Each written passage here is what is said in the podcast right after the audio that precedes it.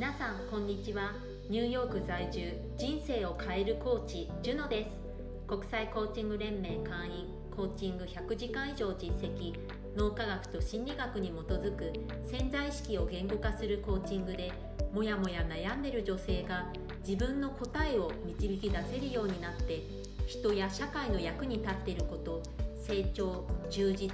幸せを毎日実感できるようになる人を増やしています。クリアな頭で自分の人生の富について考えられるように心を整えるヒントになりそうなことをお話しします。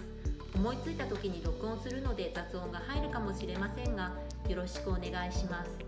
豊かな心を育てるためにストーリー朗読やいろんな分野で活躍する女性にインタビューもしています。新しい気づきや共感勇気など心を豊かにすることを自由にお受け取りください。ただいまあなたの人生が変わるパワー質問3選を無料プレゼント中です。リンク先はエピソードの概要欄またはプロフィールの下の方にあるウェブサイト地球のマークのところにあります。今日も思いついたことを録音したいと思います。うちにはコーヒーマシンがあります。結婚前に夫が持ってたものでこれなんて読むんですかね？ケウリグ？K-E-U-R-I-G ケウリグ？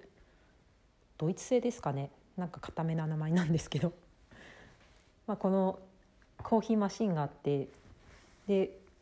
上のところにこうコーヒーの素っていうんですか？カプセルみたいなのを入れてガチャってやるとコーヒーが出てくるあのコーヒーマシンですね。それがあってでカフェインの入っているコーヒーとカフェインが入ってないコーヒーがあります。で今朝カフェインの入ってるコーヒーを飲もうとして、まあ、いつも通りやってたんですね。まあ、寝起きなので、まあ、ボケてたんでしょうね。寝ぼ寝ぼけていて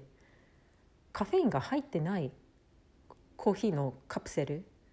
でコーヒーを注いでたんですね。自分でも全然気づいてなくて。でコーヒー飲み終わった後に夫が私に一言言ったんですね「カフェイン入ってないコーヒーカフェインレスコーヒー飲んでたね」って。それを聞いた瞬間になんか私すごいなんか気分が消沈して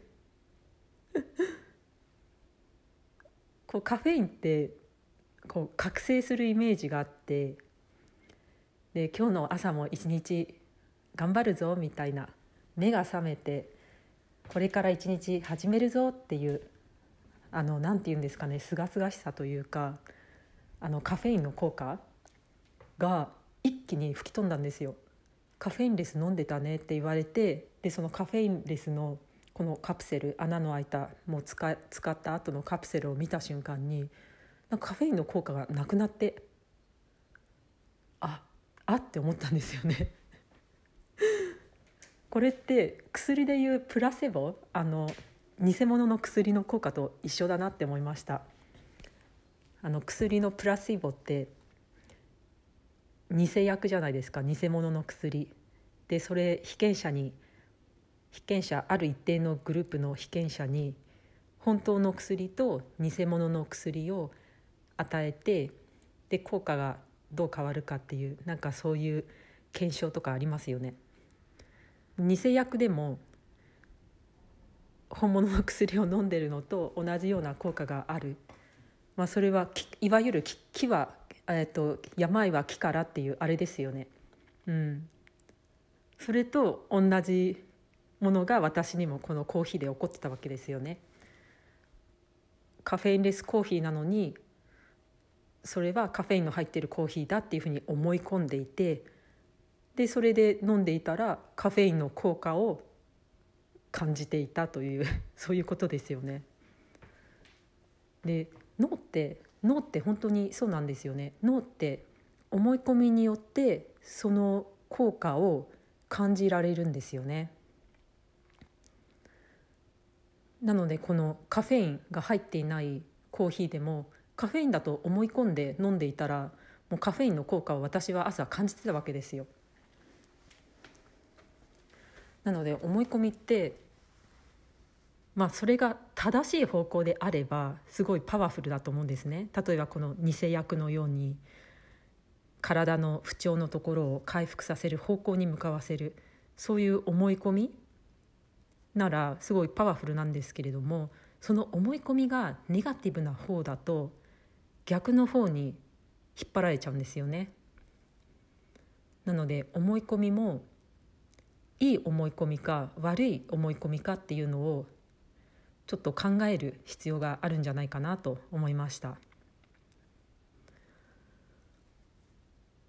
ここで話していて私が過去、まあ、コーチングしててあぶり出して引き剥がした思い込みっていうのが一つ思い出したんですけれどもそうこの思い込みっていうのはまあ、いわゆる社会一般の通念とか常識とか周りの環境周りの人とか社会生活を送っていく上でいろんなところから私たちは情報収集をしていてその中で思い込みっていうのは作られていくんですね。でその一つでその思い込みが思い込みっていうのは自分をコントロールするんですよ。自分の行動にすごい影響を与えるんですね。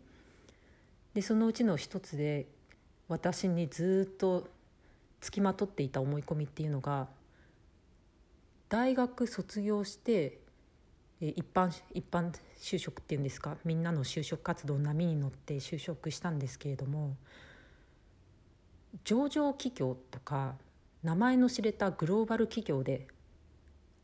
働かないといけないみたいなそれが仕事だみたいな思い込みが私あったんですね。私が通ってた大学の同級生とかみんなそういう名前の知れたところに就職するのが普通だったんですね。なのでそれが普通でそういうものだというふうに私は思い込んでたんです。まあ、ちょっと統計は見てないんですけれども企業数でいうと上場企業よりも中小企業の数の方が圧倒的に多いですよね。なのに私は就職はそういう有名企業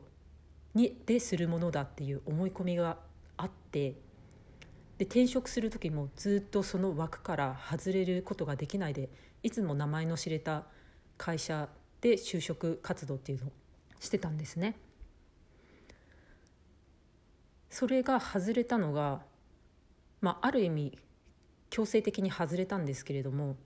アメリカに来て、まあ、郊外で生活するようになってからそういう大きい企業での仕事ができなくなっちゃった時があったんですね。今はまたあのコロナ禍だったんですけれどもコロナ禍で、まあ、強制的にそういうふうに郊外に引っ越しすること引っ越しすることになってでそういう有名企業がないところに行ってでコロナ禍始まったばかりの頃ってまだ在宅勤務が普通になる前で私金融業界で働いてたのでオフィスで働かないといけないような仕事してたので在宅勤務今はその仕事も在宅勤務できるようになってるんですけれども当時はそうじゃなくてできなくなっちゃってそれで地元の中小企業に就職することにしたんですよね。それしか選択肢がなくなって。で中小中小企業で働いたら全く違う世界が見えたんですね。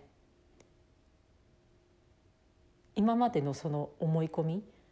就職は一般企業あの有名企業とかグローバル企業じゃないといけない。っていう思い込みを強制的に外されてまあ外さないで働き始めたんですけれどもで働き始めてからその中小企業での働き方が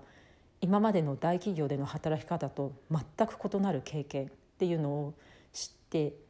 でそれから中小企業あすごいいいねっていうふうに思ったんですよね。自由度とか高いんですよ中小企業は。規模が小さいので。で今までの経験とかもたくさん活かせる余地があるんですね。で中小企業は自由度も高くて柔軟性もあってで多様性もありますよねいろんな人が入ってくるんで。なのでこの大企業有名企業で働かなければいけないっていう思い込みが徐々に外れていったんですね。こういうふうに思い込みって自分の行動自分の信念とかになっちゃったりするんででその信念とかが行動に影響を与えるんですで私はこの信念のもとでもうもう10年以上オペレーティングあの活動してたわけですよ今思うと、まあ、そこで そこで得た経験もまあいいいい経験ではあると思うんですけれどももっと早く中小企業で働く経験ができてたらまたもっと別の人生があったのかなって思うんですよね。なので思い込み思い込みによって自分の行動っていうのは作られていく。でそれももうパターン化しちゃいますよね。同じ思い込みでやってるアウトプットなのでそこは大体パターン化してくる。なので何か自分例えば今のなんか生活がうまくいってなかったりしていたらその行動を促す思い込みっていうのが何かないかなっていうふうに考えてみるとまた別の、まあ、方法とかやり方とかが見えてくるかもしれません。ちょっとコーヒーの話から発展してしまったんですけれどもこのお話が何かの役に立つと嬉しいです。ではまた何か思いついた時に録音します。